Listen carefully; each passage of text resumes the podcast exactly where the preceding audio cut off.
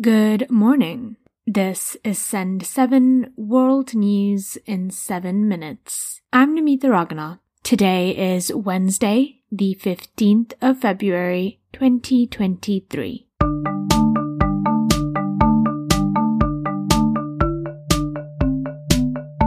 Starting in Europe today. In Belgium, yesterday, there was a meeting for the NATO defense ministers. At the conference, the U.S. Defense Secretary Lloyd Austin said they will continue to support Ukraine. This is as the first anniversary of the Ukrainian war approaches. A full-scale Russian invasion of Ukraine took place last year on February 24th.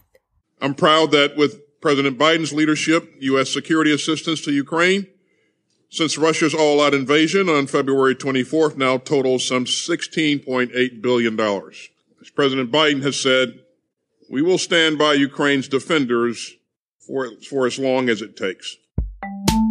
In the UK, Police have said they are considering if the killing of 16 year old Brianna Jai was a hate crime.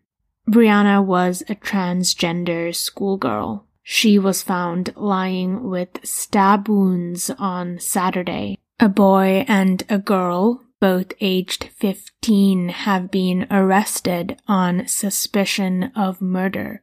At first, the police said there was no evidence to suggest the killing was hate related. They are still trying to find out the reason for the attack. Africa. In Tanzania, the government has banned a popular children's book series from being used in schools. The Diary of a Wimpy Kid series has been banned for allegedly promoting LGBTQ rights. The government said this goes against Tanzania's traditions and culture, and that it even affects the quality of education for children.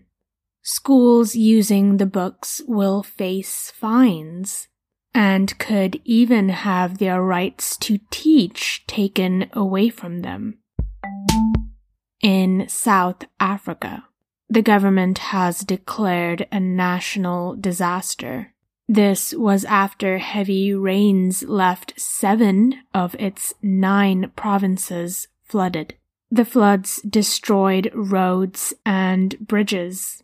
Farmers especially have suffered a loss. The National Weather Service says they think the heavy rains will continue. The government will look into providing temporary living spaces and food and blankets to families. Asia.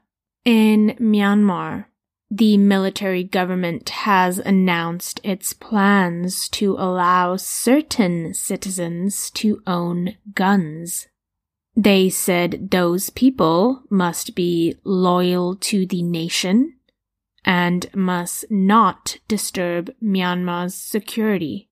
Many fear that this is a way for the military government to give weapons to its supporters so they can help fight pro-democracy supporters. Myanmar's military government took over the elected government two years ago. In India, the first stage of a $13 billion expressway from Delhi to Mumbai has opened. Khadija Tahir reports. Prime Minister Narendra Modi inaugurated India's longest expressway connecting Delhi and Mumbai on Sunday. The four lane highway, which cost $13 billion, will reduce the travel time between India's two biggest cities to 12 hours. According to experts, the highway is a part of India's move to catch up economically with its geopolitical rival, China.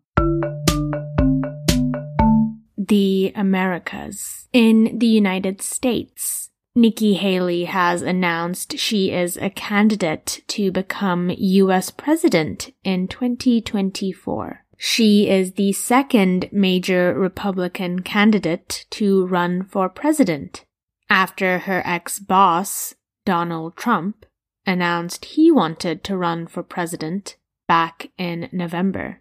Nikki is the third Indian American to seek a presidential nomination.